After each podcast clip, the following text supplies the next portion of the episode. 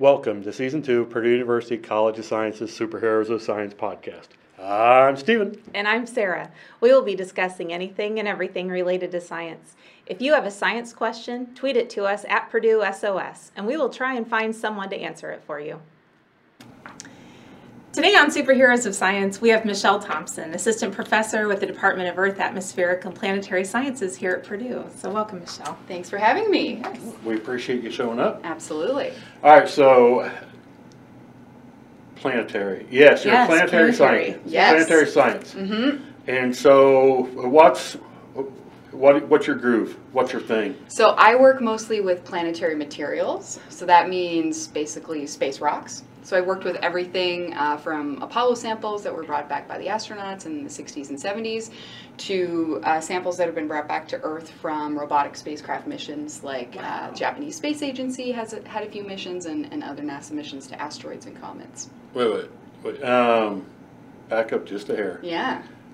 We have, as in humankind, went out and got samples from asteroids and comets. Yes, absolutely. So there was a mission that Why don't I know this? There was a mission that NASA ran called the Stardust mission, which collected particles that came off of a comet. And the Japanese Space Agency had a mission called Hayabusa, and that collected dust particles from the surface of an asteroid. And right now, we actually have two ongoing missions one run by NASA and one run by the Japanese Space Agency that are both collecting samples from really organic rich asteroids. And those will be brought back to Earth in the next one to three year time frame. Wow. Yeah. How do we how do we know that the, there's organic organic rich? How do we know that? Yeah, that's a good question. So we look at the spectral characteristics of the asteroid. So that's the way mm-hmm. that light looks after it reflects off the surface, and we compare that to meteorites that we have that have just come to Earth, you know, by happenstance. And so the the meteorites that look really similar to these asteroids that we're going to visit are the ones that have organic material in them. So we're expecting to find organics in the samples we bring back from these asteroids. That's very exciting. What what? Wait a minute. Organic. Organic's like life, right? I So mean, what- not not are we actual about? life. We're just talking about organic molecules. That means things with carbon, hydrogen, oxygen, some things that are building blocks to life, but we're not expecting to find little green men or bacteria or anything Ah. like that. No, yeah. But still pretty exciting. These are the things that maybe seeded life on on Earth in the early solar system. So it would be pretty great to have those Oh. samples back. I had seen a recent post about the importance of these missions in bringing things back. So, Yeah, so bringing, I work mostly with return samples, and mm-hmm. they're really important for our understanding of the solar system because while spacecraft are great and robots are great that we mm-hmm. send to other planets, they don't have the same capabilities in terms of the analytical techniques that we can put on those sorts of instruments. So there are there are techniques that we use in the laboratory that you can only do here on Earth. Okay. And so bringing those samples back really widens and sort of broadens the types of analyses that we can do with those materials. And that gives us a way better understanding of the, the planetary bodies they come from. What's Excellent. the bigger question that you're trying to figure out by studying these? Mm-hmm. Yeah, so I work Which- mostly. Your question led into that. Mm-hmm. Yeah, I work mostly on questions of the evolution of these bodies. So I specifically study planets or planetary bodies that don't have atmospheres. We call those airless planetary bodies. And because they don't have atmospheres, they don't have a layer of protection, basically, from their exposure to space. So we've got energetic particles that are coming off the mm-hmm. sun and the mm-hmm. solar wind that are continually bombarding the surface. And we also have very, very small dust particles that are, you know, micron-sized dust particles that would be burned up in our atmosphere here on Earth, but on places like the moon or asteroids, they don't have that protection, and so they're hitting the surface all the time. So both of those processes change the chemistry and the microstructure of material that's on the surface, and those changes in turn affect the optical properties. The, so the things that we observe with our remote sensing spacecraft, our, our spacecraft that go into orbit around these uh, these different planetary bodies. So I study the samples that come back to understand how those changes affect the optical properties, so that we can actually get a reliable understanding of the composition of surfaces from from other types of missions. Yeah. Oh. Yeah. But you're doing ones mostly collected, not like meteorites. Sometimes I use meteorites for as analogs. So we, mm-hmm. unfortunately, although I wish we could, we can't get samples back from every single planetary body that we go to. But we still need to understand this alteration process on the surface so that we can put the data from missions into context. So I do use meteorites as analogs. So I can I use experiments in the laboratory to kind of simulate these processes with with meteorites, and then we can apply it to different planetary bodies, even those that we're not going to bring samples back from. Hmm.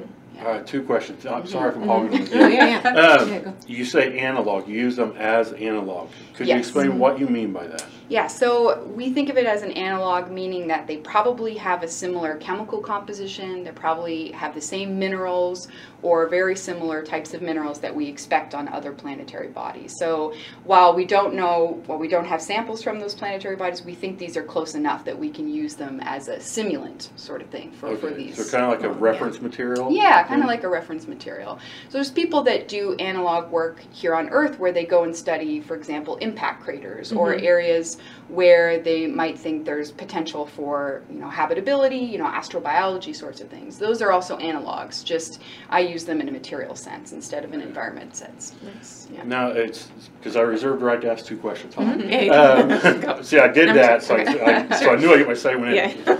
Here's a question I get a lot. Okay. We, as a department, get a Yes. lot. A lot of people come in with a rock. Oh yes. Yeah, I, I see know your- the I see your shoulders sink just a Oh little bit. yes. yes. Uh, they come in with a rock and they're Yeah. like, "We found this meteorite." It's a meteorite. It's And always so- a meteorite. Yeah, it, it's sometimes it's. I mean, it, it, it kind of hurts your heart because Yes. they're they're they're so sure, and th- this is. And Yes. I, I mean, it's. I, you look at it like, well, that's a piece of granite. Um, hmm. Yeah. It's, I mean, it's you get these random ones. And it's Mhm. and, and some of them, I know enough to be dangerous Mhm. myself. I, but it, I, that's plenty. Mhm. know that those aren't a lot of times. Yes. So what if I find a rock outside? What Mhm. are some characteristics that would either say, "Oh, this possibly could be," or "Uh-uh, there's something." Yeah, so there's a few things that, uh, so I've done a lot of these identi- identifications uh, as well, and there's a few things that are, are really kind of dead ringers for a meteorite. So one thing is that the, the rock is coming in through Earth's atmosphere, and it's, you know, it's basically burning up as it's coming in. So it has a really, something called a fusion crust on the outside. So something that is really dark, usually black, very smooth, often uh, matte kind of color. It's not sh- usually shiny, and that will coat kind of the the whole exterior of the of the rock. Um, if it has if it's an iron meteorite, sometimes the way that it comes in through the atmosphere will, the aerodynamics of that will form these sort of grooves or depressions on the surface that we call regmaglyphs. And those are also a dead giveaway. We don't see that kind of texture on, uh, on terrestrial rocks. Also, if you have a magnet handy, usually meteorites have a lot of iron or iron nickel metal in them, which is very magnetic. And so a magnet will stick to the outside of one of these um, types of samples. Uh, other things, if, if you can see the inside of the rock, the most common type of meteorite we have on the Earth are ones that are composed of tiny little spherules of, of minerals. And so if you see lots of little circular features inside the rock, that usually is a good indicator that it could be a meteorite. Um, things that definitely are dead giveaways it's not a meteorite. If you see any sort of bubbles or vesicles on the surface, that one is really common because there's a lot of material from mine mining operations that look like have all these characteristics. They're magnetic, they have a black, you know, coating on the surface, but oftentimes they will have these sort of bubbles on the surface or or throughout it and meteorites don't have that. So that's pretty much the one dead giveaway that you don't have a meteorite. Okay. Yeah, those are the things that I usually use for for the first level of identification. Mm-hmm. I've gotten a few that seem like they could be, and then you you know go in and do some more detailed chemical analyses, and nope, they're just earth rocks. But maybe one day we'll we'll. I'll have someone bring one in, and I'll actually get to tell them that yes, you have found a meteorite. that should be great. So where do these? Where do they come from? The meteorites that we find, Yeah, where in the world are they, these things coming from? Yeah, so they the meteorites are coming from the majority of them are coming from asteroids that are out in the main asteroid belt. So between Mars and Jupiter, we've got um, a bunch of small bodies that, that uh, comprise the main asteroid belt. If there are disruptive events like a big impact, then we're breaking pieces of those asteroids off and then they're making their way to Earth over you know some period of time. On Earth, we find them all over the place. Uh, you could there's been meteorites that have been found here, you know, in Lafayette Mhm. actually. Uh, but there's a couple places that we go which improve our chances of finding meteorites. One of those is Antarctica. So there is a, a, a program called ANSMET, which is the Antarctic Search for Meteorites. And you can go down and spend, you as a person can go and mm-hmm. volunteer for this program and go and spend three months in Antarctica driving around on snowmobiles out on the glaciers and the ice sheets looking for rocks. And we go there because you know, it's covered in snow and ice. Everything mm-hmm. is very white. These rocks are uh, black, these meteorites, that so they're very easy to find. Yeah. Also, how would a rock get into the middle of an ice sheet in Antarctica unless it had fallen there from the sky? So it's a very, it's a great place to go and find them, and you don't, you're not confusing it with a lot of other terrestrial rocks because it's just an ice sheet. And then the other place we go is uh, a lot of people get meteorites from Northwest Africa, where it's kind of the same same sort of setup, but it's sand dunes. And so you see lots of sand dunes, mm-hmm. and then there's these big black rocks in the middle of the dunes. How did they get there other than from falling from the sky? So those are two very common places that we go to find meteorites on Earth. Is there much? I mean, is the success rate very high? It's pretty good. So it- you, it varies a lot depending on the area of Antarctica they go to and the um, and the year. But this year they just came back and I think they got over 300 candidate meteorites. Oh, wow. Yeah, so they, they usually, you know, find plenty. And then those get all cataloged and classified, and then they're available for the research community. So there's a bulletin that goes out every year that shows all the new meteorites and the types of, of meteorites Oh. that they are so that you can, you know, request samples to work on in the lab. How neat. hmm Very cool. But you say asteroid. Um, can we define? Because we hear things like comets and asteroids, Mhm. but can we define what those really are? What does that mean? Yeah, so an asteroid is really a primitive material that has been around since the very beginning of the solar system, for the most part, that haven't undergone any significant processing since their formation. So they haven't usually, most of the asteroids out there haven't been completely remelted. There hasn't been, you know, vul- volcanism or things that we see on the surface of the Earth. They're usually pretty small bodies, much smaller than, you know, pl- the planets or the or the moons for most of our um, other planets. And they have really primitive composition. So they are really a record of what the first solids were that were forming in our early solar system. Yeah. Okay. Comets are, are, um, are bodies that usually have some activity associated with them. So we've got a lot of volatiles, things like ices, uh, that if they get close enough to the sun, they can start melting and outgassing, which is why we see comets that have tails, because that's the material that's coming off um, of the comet once it Oh. gets close enough to the sun. But asteroids don't usually have that level of activity. Um, Although there are a few exceptions, or what we call active asteroids, but those are pretty rare. And are asteroids visible from the Earth if we're just looking up? Could we see? With your naked eye, you're uh, probably not going to see asteroids, um, but there are a lot of telescopes that focus on characterizing the population, not only in the main belt, but also near Earth asteroids. So every once in a while, you'll hear a news story about an asteroid that comes really close to the Earth Yeah. and you know missed us by however many thousand miles or something. Um, and there are are telescopes and programs that are dedicated only to finding those asteroids, which we Oh. call near Earth asteroids, because those can pose a risk. Everybody's seen Armageddon, right? You know, Yeah. if an asteroid coming towards us, we're probably not going to send Bruce Willis to um, to you know do his business on on one of those asteroids. But a lot of times we don't have a, much warning that those asteroids are coming near us. So, yeah, it can be you know pretty surprising when these when these uh, bodies come really close to the Earth. Wow. How big or small one is going to make it through our atmosphere without burning up, and why does it burn up? That's a good question. Um, I'm not sure what the actual size would be, but we have seen, uh, we know that material the size of like a small car has gotten through and survived, and we've actually witnessed those. There was a, um, a meteorite that came in called the Chelyabinsk meteorite. If you Mhm. remember a few years ago, there were all these videos landed in Russia. yeah. yeah. a lot of Mhm. videos. A lot of Russians have, have dash cams. Yeah, I so all of that's when I found out they have dash cams. Yeah, everywhere. yeah, I and- want one. and so I think they they found out that that asteroid was probably the size of you know like a Volkswagen Beetle. I could be wrong on that, um, but those definitely are going to survive. I think the it's the process of coming through that actually causes a disruption of the larger body into many smaller bodies. And then once they're smaller then they can get fragmented and they're you know they're much more likely to be burned up depending depending on how actually small they get. But um, yeah so something that big is definitely going to make its way through. If it's you know you see these movies of things that are hundreds of meters Yeah. in diameter Mhm. you know that's definitely gonna you know be a bad day for us if that were to to come our direction And so why why do most of the small ones why do they burn up? Why don't they get to us?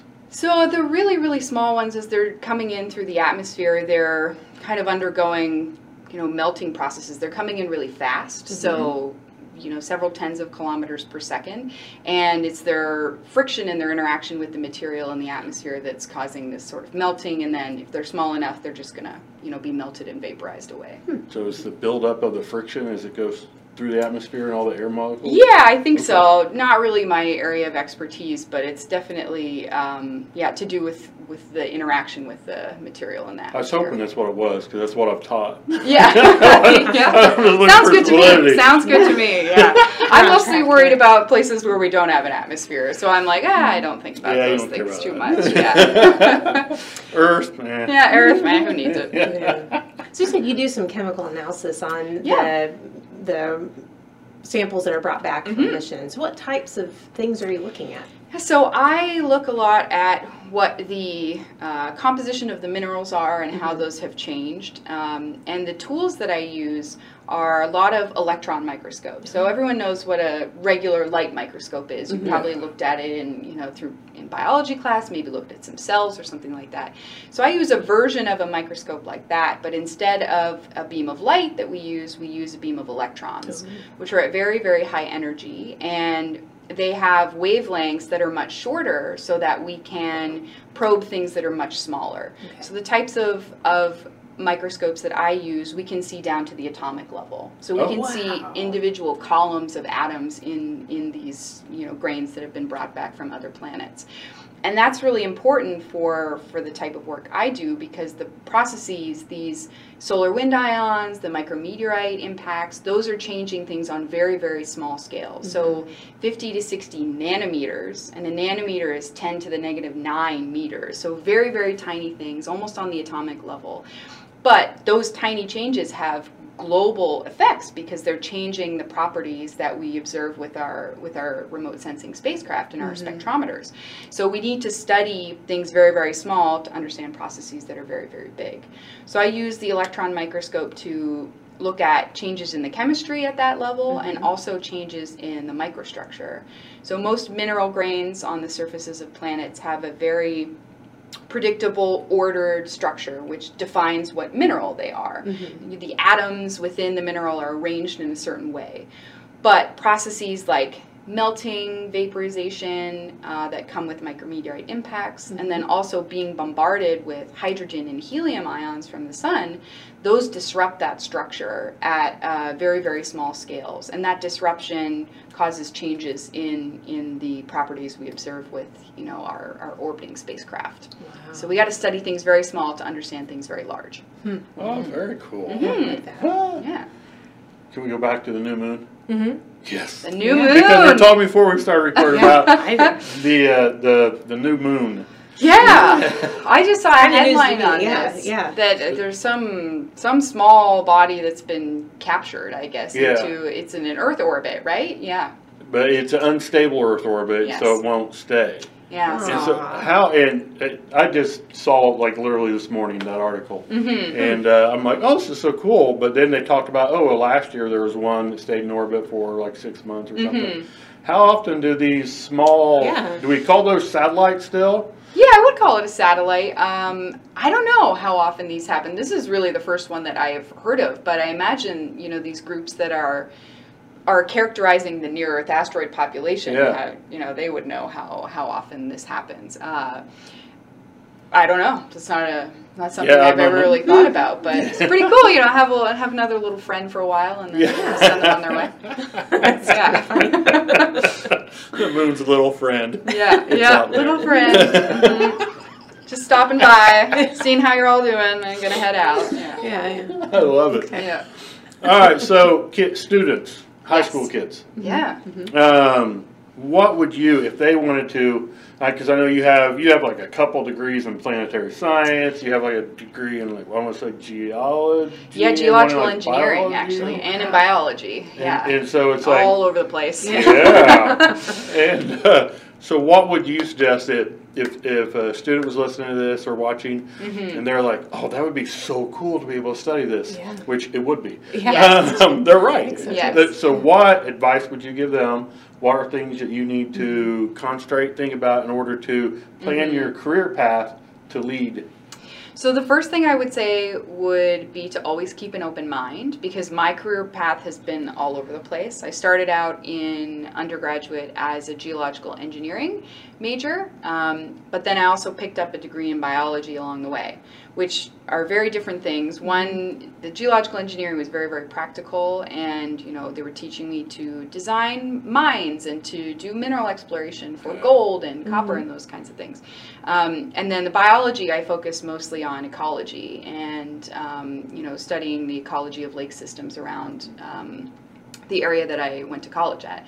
Those are very different things, but both gave me really important skill sets for moving on uh, into planetary science. They gave me experience with critical thinking through through engineering and uh, you know having practical applications to the kinds of work that I do, but also, you know, field work and laboratory analysis through biology. So those were both played into kind of helping me decide on what it what I wanted to study. So keep an open mind. You don't it's not just one direction that can get you to planetary science. It's very multidisciplinary. You can come to it with degrees in chemistry or geology or physics or astronomy or biology and and so there's you know there's lots of opportunities to to kind of come to this career path um, i would say definitely being in a stem field though i'm uh, it's it's you know that's going to give you the best background to to kind of come into this. And then also if you can get experience doing research as an undergraduate um, or doing some sort of internship even while you're in high school if you're if you're really motivated to volunteer in a lab or even get paid to work in a lab it gives you a taste for what research is like and and kind of how the scientific method plays out on you know on the scale of the research problems that we look at for planetary science, uh, it's getting more and more common to be able to get jobs outside of doing research, but the predominant thing that we, we do as planetary scientists right now is still research. So Research. you want to get experience uh, in that as early and as soon as you can, and also it'll help you decide if you even like it. You may not, you know, love it, and it's great to know that before you decide to go to graduate school and get a master's degree or a Mhm. PhD, because it's a long time to spend doing something that you maybe don't enjoy that much. So. Do you have any highlights from research that you've done, maybe as an undergraduate or? or Yeah. So another another tip I would give is uh, is to make them say no. So always apply to things even if you don't think that you're going to be qualified to Oh, get I it, like that advice. because you never know what they're looking for really, and and you should always just try. So when I was an undergraduate student, I applied to an internship through the Lunar and Planetary Institute, which partners with NASA Johnson Space Center, and I didn't have that much research experience yet, and I had done a little bit um, with a with a meteorite sample, but wasn't as experienced as a lot of people. Um, but I thought, you know what? I'm gonna try. You never know. The worst they can say is no, and if Right. they say no, it's not a big deal. And I actually got a slot in the internship, and so I went down and spent the summer at Johnson Space Center Wow. working on lunar samples. This was which was amazing. I was a, a junior at the time, and a junior in, co- in college, In college, yeah. okay. mhm. And so that basically set that you know set my path after that. Where I was like, this is amazing. Of course, I want to do this for the rest of my life. So, and I applied to that thinking I had no chance in actually getting selected, and it all worked out. So I would say apply to everything that you even think you might be tangentially qualified for. Yeah. You never know what uh, what exactly they're looking for. What are some good places to look for opportunity? Like, or how did, did you just, how did you find out about? Yeah, so I found out about that from uh, one of my undergraduate professors who was on, you know, an email list where they Mhm. send out lots of opportunities. Uh, once you get into uh, college, the other thing I would suggest is to make your intentions known to your professors because they are much more connected in the community and they know about these opportunities that you may not um, have access to uh, to to their announcements. And so it pays to go up to your professor after a lecture and say, I really enjoyed your lecture. I really want to do research in this area. Do you know of any opportunities? Do you have any tips? Do you are you taking students in your lab to do research as an undergrad? So just being, you know, bold enough to go mm-hmm. and and tell them what you're looking for so that they can help you. We as professors we want to help students that are, you know, really motivated and interested. So don't feel like you have to do it all on your own. We're here to help you find the opportunities that might uh, be of interest to you. I love that advice, and that's something as a high school teacher, I think that uh, I always tried to help my students understand. I would hear a lot from students that, well, I don't, I don't want to come and ask for help because I don't want my teachers to think that I'm dumb, and that's a, and I think that's a lot of kids fight that Mhm. because they don't understand yet that we're Mhm. here to help and we're here to. Yes, absolutely. And you know, this is being a scientist is really a collaborative endeavor. You know, you don't ever work on your own. I have collaborators that do all of my science with me, and that starts with finding the opportunities to build your career path. So it's you know, it's a team effort. We, if you're motivated and, and you have an interest, we want to help you find an opportunity that suits your interest. And so it's always come talk to us always send an email always you know stop by our office and ask do you know of anything because even if i don't know of anything i'm going to find someone who does so that they can help you you know get on the path that you want to be on That's just awesome. Yeah. I Yes, love it that. is. Yeah. Yes, it is. I like that. Coolest thing you've seen or done? oh, there's too many That's the answer I like. uh, okay i'm going to give you top three Okay. Oh, I like. so probably Been on this oh, podcast. there's a lot. Been on our podcast. That's number one, right? Oh, absolutely. this- okay. That's a new peak for Yeah. sure. Yeah, I We'll give you can't. I don't know if I'm ever going to be able to top that. uh, so I did a uh, after I finished my PhD, I did a postdoc at uh, Johnson Space Center, and while I was there, I got to know you know a bunch of people in the community, and one of them happened to be the wife of an astronaut who was launching into space very soon. And so I, knowing her and, and knowing him, you know, as I met him through her, I got to watch his launch from Mission Control Oh. at Johnson Space Center.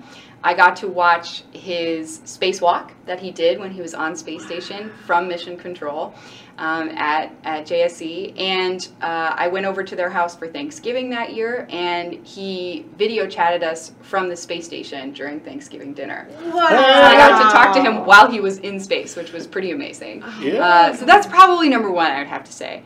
Uh, number two was I got to watch the movie Apollo 13 in the original mission control that they used during the Apollo missions, which was very cool. Uh, it was a really great experience, and you can see how accurate the, the movie replicated the mission control that they had.